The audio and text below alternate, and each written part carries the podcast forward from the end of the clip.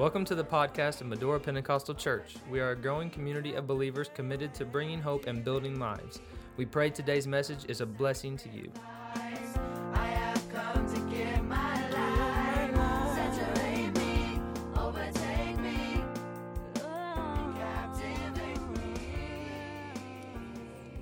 Luke chapter 7 and verse 36 says, And one of the Pharisees desired him that he would eat with him, speaking of Jesus.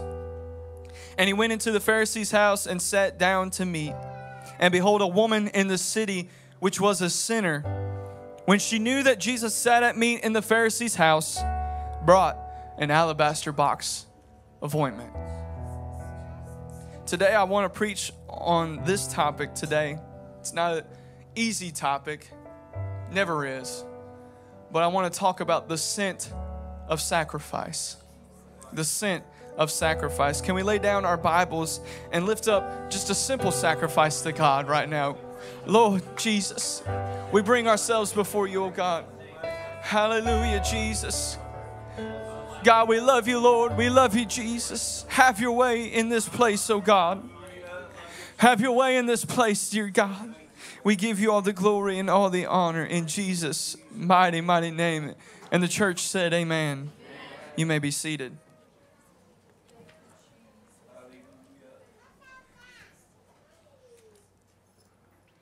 I know this seems off subject, but have you ever smelled something that was just so horrible? Just a horrible smell? So bad. So nasty that you almost puked because you smelled it? Anybody have an instance like that? It, it's, it's rough. That, you know, like sometimes it's those kinds of smells that stick with you even after you leave. It's like when you run past a skunk and like 50 yards down the road you smell it. You're like, I just passed that. Why is it with me? It sticks with you.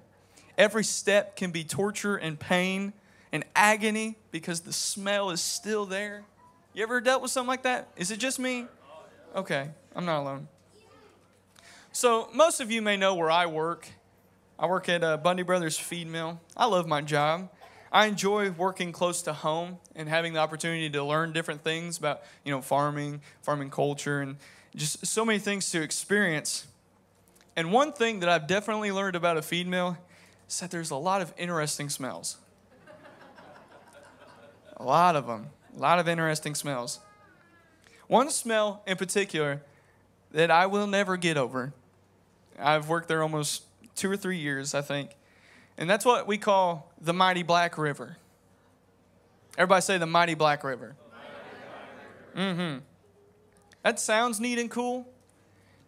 It's not. It's not cool. Not at all. Cole knows what I'm talking about. The mighty Black River is not near as cool as its name signifies because it's what happens. Uh, see, there's a basement underneath the mill. You know, feed falls through the crack, water gets in the basement. So uh, it's rotten feed, rotten, nasty corn, mold, yuck. And when we have to use, put, uh, plug in the sump pump and pump it out, it literally leaves a black river down our parking lot. The mighty Black River. So it's pumping out, you know, rotten feed and rotten, we call it nasty poo water. Because nobody wants to get the poo on them. Can I get an amen? But the smell, let me tell y'all something. You'll never smell a smell like the mighty Black River. it makes me wish sometimes that I, you know, somehow could like work in a flower garden or something. But you know, but then again, am I the only person that thinks that flower, the smell of flowers is kind of overrated? Like people talk about, it. y'all, flowers don't smell good. They, they smell like earth, dirt, water. I mean, okay. Flowers just don't smell good. They smell kind of like bad perfume. Has anyone ever smelled bad perfume? Like, have you walked through like some of those stores like Macy's or J.C. Penney, and like there's the people standing out there just spraying you? You like a drive-by, and like you could be talking with your buddy, and like, ah, ah, ah, ah. it's like you're getting pepper sprayed in the face. That's kind of like what it is. It's, it's all about smell. Everybody say it's all about smell. It's about the scent. You see, I believe that smell and worship are closely connected. Smell and worship are closely connected. The two are connected together in a beautiful harmony. I want to take you to the very first place in the Bible that we see the word worship. Everybody say worship. Worship. Genesis 22 and 5. And Abraham said unto his young men, Abide ye here with the ass, and I and the lad will go yonder and worship and come unto you again. Here we see the story of Abraham and Isaac, the very famous story. Most of us know this story and can quote it by heart. For those of you who may not know the story very well, let me elaborate the scene just real quick to kind of alliterate the verse I just read. So God told Abraham and his wife Sarah to leave their home, leave everything they know, step out in the will of God, and step out by faith. And in this time, God promised Abraham that he would give him descendants as numerous as the stars and as numerous as the grains of sand on the shoreline. However, Abraham and Sarah were really old, super old, too old to be having kids. And it didn't seem like it would happen. So Abraham tries to hurry God's plan up. You ever tried to hurry God's plan up? Never works out. He ends up having relations with Sarah's handmaiden Hagar. So Abraham and Hagar then have a son named Ishmael. Well, that's not what God's plan was. So Hagar and Ishmael had to leave. There's sometimes where God has to take people out of your life because they're distractions. They weren't what you wanted, they weren't what you needed. And out of Ishmael came chaos. But God fulfilled his promise through another son named Isaac. Everybody say Isaac. So Abraham finally has the promise that he's been wanting for so long, that he's been looking forward to. Say, God, you promised me this and now I have it. Could you imagine the joy of Abraham and Sarah? They were promised a son and now they finally have the one that God promised them. They know without a doubt, this is the son that God promised me. This isn't another mess up. This isn't another screw up. This is the son of God. His pride and joy of a son that will start something so large, and Isaac would be a main part of that, a main part of continuing the kingdom of God. So in Genesis 22, verse number 1, God gave Abraham a difficult task. And it came to pass after these things that God did tempt Abraham and said unto him, Abraham. And he said, Behold, here I am. And he said, Take now thy son, thine only son, Isaac, whom thou lovest, and give thee unto the land of Moriah, and offer him there a burnt offering upon one of the mountains, which I will tell thee of. God, you just promised this son to me. I just now got him. And you're telling me to do what? Sacrifice him? How does that make sense? There's importance in the sacrifice, church. So Abraham has been waiting years for his promised child, and he now finally has it. But now God is telling him to sacrifice his promise. Does that make sense? Sacrifice the promise I've given you. Give it up, burn it. What a position to put Abraham in. Not only is it his son, biological, blood and flesh. You fathers, could you imagine having to sacrifice your only son? But not only that, it was his promise.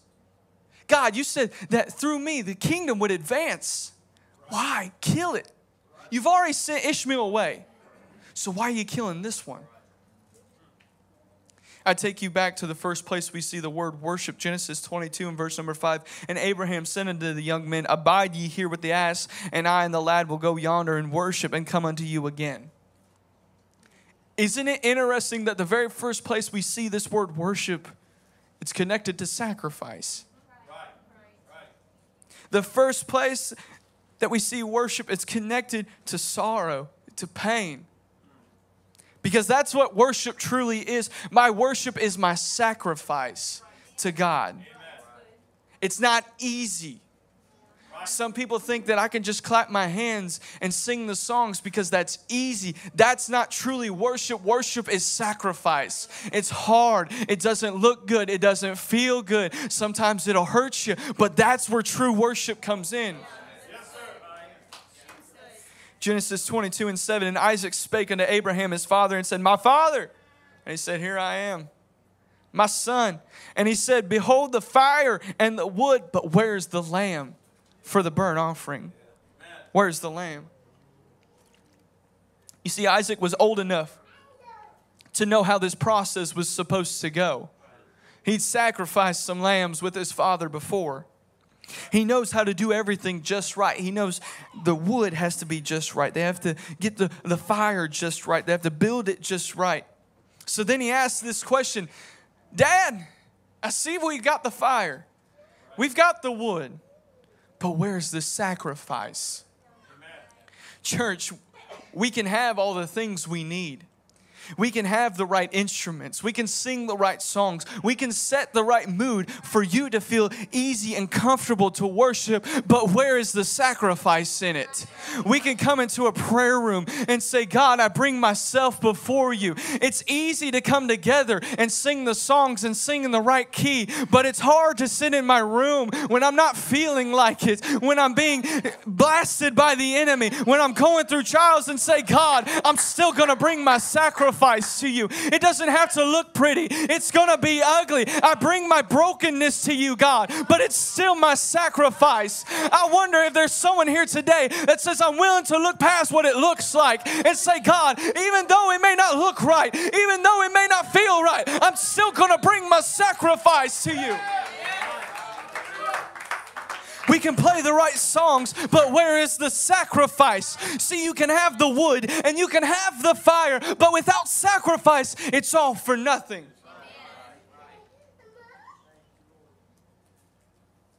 Where is our sacrifice? We can go through the motions, we can hang on the moves of God in the past. We can talk about Azusa Street Revival, there's nothing wrong with that. Why not have another? It comes through sacrifice. It wasn't easy. It wasn't a little patty cake. God, won't you move in this place? Okay, now what can we have for McDonald's? It was ours. It was hard. It wasn't pretty. It was God. I'm praying right now. It was sowing through tears, sowing through blood and pain that says, God, I'm going to sacrifice anything if it means that you are moving in Medora, if it means that you're going to move in my family. I'm willing to sacrifice my promises that you've given me as long as I get in your presence, as long as I get with you, God. Lord God, don't let us prop ourselves on our traditions that say that we can only have a move of God if the lights are just right, if we're having the fog machines. But God, let there be a sacrifice in our hearts that says, no matter what, I'm willing to sacrifice. If it hurts, if it doesn't feel right, God, let me bring my sacrifice. Yesterday's sacrifice isn't going to work for today. I can't pick up the lamb that I burnt and burn it again. It doesn't work like that. Where is our sacrifice? Stop giving up a sacrifice that's already been burned up. Sacrifice is renewal, it's constant, it's every time we come into our homes, into the house of God, it's a sacrifice. There's something that we need to notice of this sacrifice of Isaac. Even though God did not let Abraham go on with it, go on through the sacrifice of this promised son. This sacrifice was to be a sacrifice of obedience. That was what was behind it. Everybody say obedience. Sometimes that's a hard pill to swallow. God was testing Abraham's obedience. Will you really do what I've called you to do? Are you who you think you are?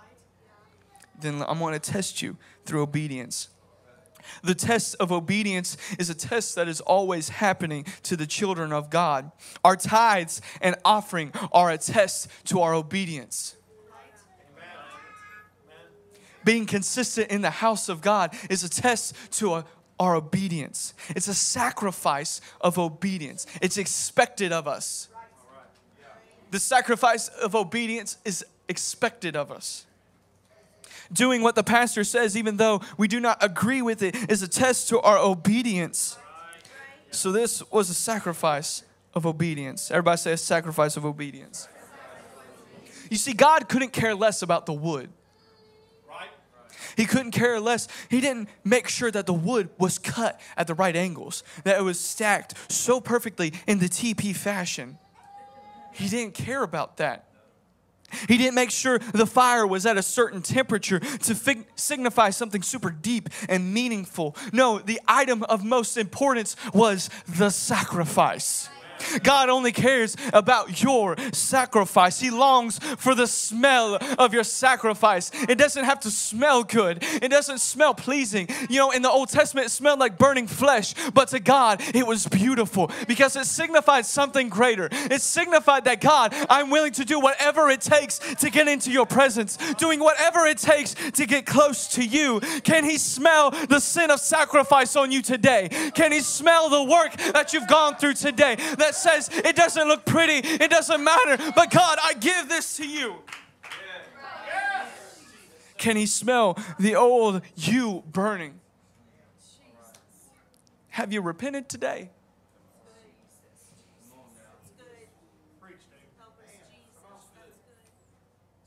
Have you burnt your old self today? To continue. Paul said, I die daily. That's a sacrifice of obedience.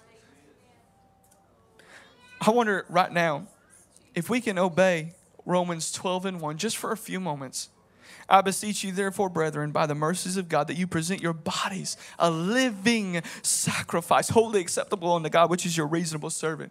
Can we just lift up our hands and repent today? God, forgive me. Lord, I am a sinner. Jesus.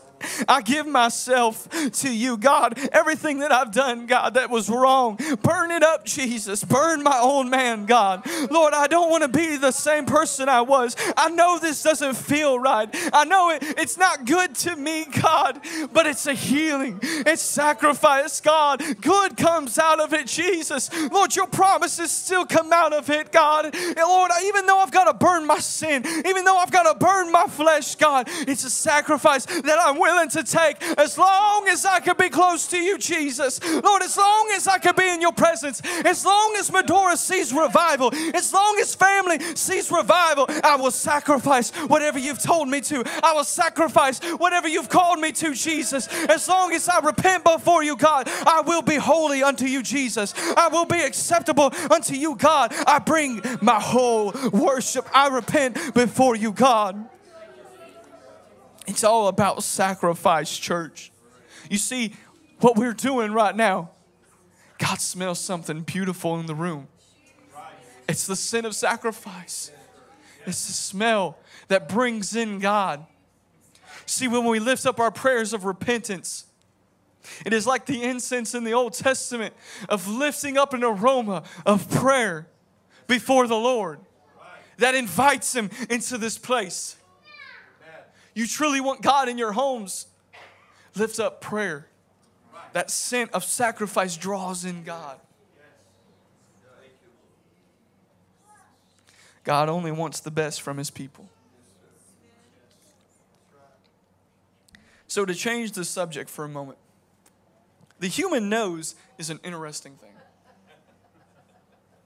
Let's talk about repentance to noses.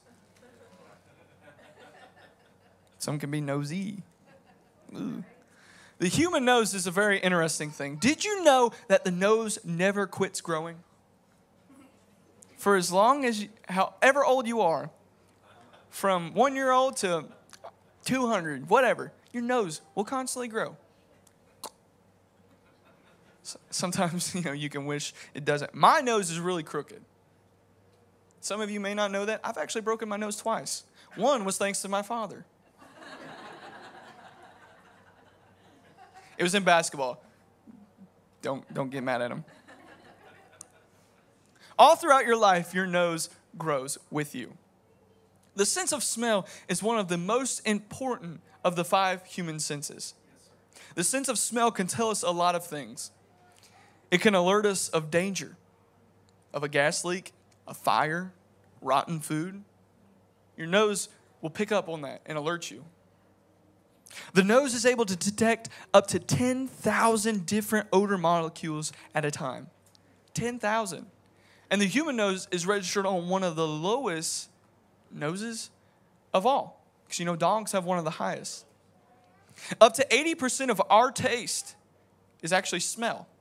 80%. The human tongue can only taste four different tastes, and that is sweet, sour, bitter, and salt. Sweet, sour, bitter, and salt. Everything else that you taste is through the nose. It's all smell. It's wild, isn't it?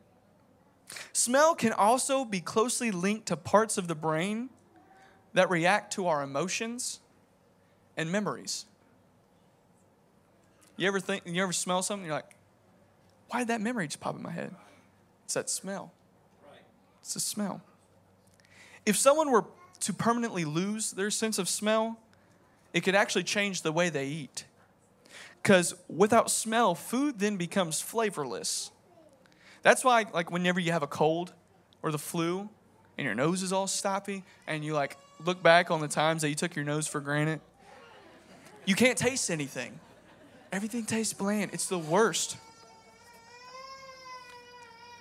But you can't, you can't taste anything at all. Scientists even say that in extreme cases of smell loss, it led to victims going into deep depression. That's wild. Smell, it's important. Your schnoz, it's important. Luke 7 and 36. And one of the Pharisees desired him that he would eat with him, and he went to the Pharisee's house and sat down to meat. Here we will begin to see the second kind of sacrifice. The second type of sacrifice. Earlier in this chapter, we have seen Jesus heal the centurion's servant. He raised the widow's son from the dead. He reminded John the Baptist who he truly is. Luke 7 is a very powerful chapter. And here we see in the story of Jesus entering into the home of Simon the Pharisee. Verse 37 Behold, a woman in the city which was a sinner, when she knew that Jesus sat at meat in the Pharisee's house, brought an alabaster box. We do not know a lot about this woman. All we know of this woman is the very same thing that we can know about every single person. She was a sinner, like you and like me. We are all sinners. John Gill writes in his commentary on this verse, which was a sinner, a notorious sinner, one that was known by all to have been a person of a wicked life and conversation, a lewd woman, a vile prostitute, a harlot, commonly reputed so. The Arabic word here used signifies both a sinner and a whore. Some tough things to be said about somebody. She's gone through some tough things. But this woman was about to show her true self. You see, we can all be our fake selves, but it's when the time of sacrifice comes that your real, real self is shown. She knew she had a past. She knew she had a story. She knew the bad things that she had done in her life, but all of that didn't matter to her because the only thing that mattered to her that Jesus was in the room. You see, you and I could be sinners today. We all have past. We all have done things that I'm not proud of. But it doesn't matter what you think of me. And it shouldn't matter what I think of you. The only thing that should matter to you is that God is in the room. Somebody say, He's in the room. Say it like you know it. He's in the room. Jesus is in the room. The one who made the sinners free. The one who saved each and every one of us. He's in the room. Jesus is in the room. The one who washes my sins away. He's in the room. Luke 7 38. And she stood at his feet behind him weeping and began to wash his feet with her tears and did wipe them with the hairs of her head and kissed his feet and anointed them with the ointment The woman did not care who was around her. It didn't matter that she was at a special dinner party with all these very religious people. That didn't matter to her. All that mattered to her was that her Savior was in the room. It didn't matter. The circumstances didn't have to be right for her. The circumstances shouldn't be right for us to bring our sacrifices unto God. It should just say, God, I am a sinner. I've done things I'm not proud of. I've done things that are wrong, but I know what you're capable of. I know that one drop of your blood has saved me. I know that by faith I can be set free. All I've got to do is bring my sacrifice. Like the woman, do not care who is around you, do not care what people say about you, because the only thing that matters is what God thinks about you. And if He smells the scent of your sacrifice, then He says you are forgiven, He says you are redeemed, He says you are made free. There is only one who can wash all sins. So I don't care what you think. If I come broken before the Lord, if I'm crying and weeping, if I wash his feet with my tears, I don't care what you think. Forgiveness is coming to me. We must be like the woman and bow at the feet of Jesus. Oh God, I want to bring my sacrifice to you. You see, the Pharisee saw this woman and what she was doing and thought it to be wrong. Verse 39 of Luke 7 Now, when the Pharisee which had been him saw it, he spake within himself, saying, This man, if he were a prophet, would have known who and what manner of woman this is that touched him, for she is a sinner. Get out of here, sinner woman. Get out, be gone. Do you know who you're touching? You know whose feet you're bowing to? This world wants to bow to idols. We, we need to bow to something greater. At the feet of the one who says, I'm whole. Of the feet of the one that no matter what I've done, I can still come to him and say, God, forgive me. God, I bring my sacrifice of repentance. And he says, You're forgiven. You are whole. Thank you, Jesus. Jesus answered, said unto him, Simon, I have somewhat to say unto thee. I got something to say to you, boy. Some of you may have gone through something very similar to this. You've stepped out of your comfort zone in a church service or a meeting, and someone tried to shame you. What are you doing? Don't you know what you've done? Maybe the enemy is giving you thoughts. You can't be forgiven. Can you think of the things you've done? The dirty rags that cover you? The sins, the atrocities, the abominations that you've committed, you can't be clean. God can't forgive you for what you've done. But Jesus had to correct the religious man. This man that was supposed to know how this was supposed to go. He was supposed to know how to conduct himself around the Lord. Yet when Jesus entered the home, he did not offer to wash his feet. The woman cried on the master's feet. The Pharisee would not greet Jesus with a kiss. The woman had not stopped kissing his feet. The Pharisee would not anoint the head of Jesus. The woman anointed his feet.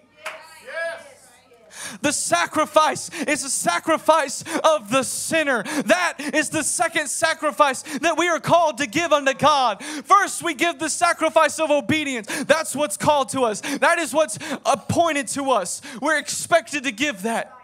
What's next is our sacrifice, the sinner's sacrifice. Abraham showed us how to sacrifice through obedience. The woman showed us how to sacrifice as sinners. God wants your sacrifice. The oil that she broke on his feet was very valuable. It was worth over a year's wages. It was an investment to her. For someone to have that, it was an investment. To the woman, it was an investment of her forgiveness. It was an investment. I know that I'm going to see Jesus one day. One time, I'm going to get in his presence and I'm going to bring this, and it's going to be my sacrifice. If I've got to kneel at his feet and break it over his feet, if I cry in my brokenness, I'm still going to receive my forgiveness through it. Even though it may not look pretty, those around me may not do the things that I do, but it's my sacrifice that I'm bringing unto God. And through this, great things are coming. Through this, it may not hurt, it may feel bad, it may not feel right, but I'm going to get my forgiveness.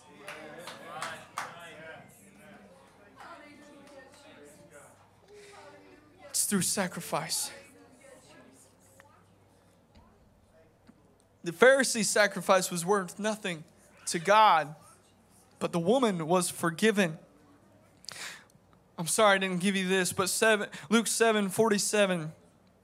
Wherefore I say unto thee, her sins, which are many, are forgiven. Amen. That's it. It doesn't have to be in a gray area. When you bring your sacrifice unto God, you're forgiven. Every time. Doesn't matter what you've done, doesn't matter what you walk through, doesn't matter the lines you've crossed. If you bring a true sacrifice under God, you're forgiven every time. You're forgiven. I'm broken, I'm forgiven. I'm a sinner, I'm forgiven. I'm lost, I'm forgiven. Every time. For she loved much, but to whom little is forgiven, the same love the little. And he said unto her, Thy sins are forgiven. And they that sat at meat with him began to say unto themselves, Who is this that forgiveth sins also? And he said unto the woman, Thy faith has saved thee. Go in peace. Yes. Yes. Yes. The Pharisees still won't give up. People around you may not give up and saying that you're wrong, that you're trash, that you're a sinner, that you're a whore, that you're a harlot, that you've done things that are unforgivable. But my God says, by faith, you are made free. By your sacrifice, you are made whole. By everything that you've done, I have forgiven you. Can we bring our sacrifices to God right now? It says, God, I am a sinner. I'm wrong. I've done things, but through you, I'm made whole. You see, only the woman could understand the impact and the importance of what she was doing. The Pharisees couldn't see that. Sometimes we get too religious in our ways religious. Sometimes we think too high of ourselves. I can't bow to Jesus anymore. Sometimes my knees hurt. Sometimes it's uncomfortable. I want to sit where I'm comfortable and worship God in the way that I'm comfortable, and then I can get forgiveness that way. God's not looking for that. He's looking for the sense of sacrifice. That's something that's taken time, something that's taken an investment, that's taken that your hard work that says, God, I am wrong in the things that I've done. I have sinned, and I have come shown glory of the glory of God. Sometimes it gets flustered. Guzik, I think I said that right, wrote in one of his commentaries of the works done in this chapter this is the greatest. Sickness that is healed, as in the centurion's servant, or life that is restored, as in the widow's son, are not permanent works of healing. Because those bodies will one day die again. But the sins that are forgiven are forgiven forever. I'm sorry if I come broken today. It's because I realize that when I come to God and through sacrifice, the slate is wiped clean. Every sin I've committed, it's gone. It's in the sea of forgetfulness if you know where I come from, if you know the things I've been through, you would understand why I cry, why I bow at the feet of Jesus. It's because I've done some things that are too wrong, but He still sees me as His child. He sees me as whole. He sees me as forgiven. I am not in the wrong. I've done some things that were bad, but I am forgiven. Let us not be a church that will continue if let us not continue being the church if we are not willing to bring a real sacrifice. I'm not going to give my patty cat, patty pat prayer and faith and worship anymore. I'm done. I'm done with that. I'm done with mediocre worship. I'm done with lukewarm praise. I'm done with a half-hearted prayer. It's time that the church start bringing a sacrifice unto God. It's going to be bloody. It's not going to smell pleasing to us, but God smells the scent of sacrifice, and through that comes forgiveness. Through that comes wholesomeness. Through that comes redemption. Through that comes salvation. Some of you have been dealing with this virus and with COVID 19. You've gotten cold. Let's be real today. Some of us have gotten cold. Be real with yourself. Have I lost my step with God? I've done things that I shouldn't have, Pastor. In the times that I've been alone, I've fallen into past addictions that I shouldn't have. Come on, church, let's be real with ourselves today. Have you done some things in the time when you were alone that you shouldn't have been doing? But oh God, if I could just bow at your feet one last time. I am forgiven. It's about the sacrifice. It's about the sacrifice. Can we stand to our feet right now? Can we clear the chairs out?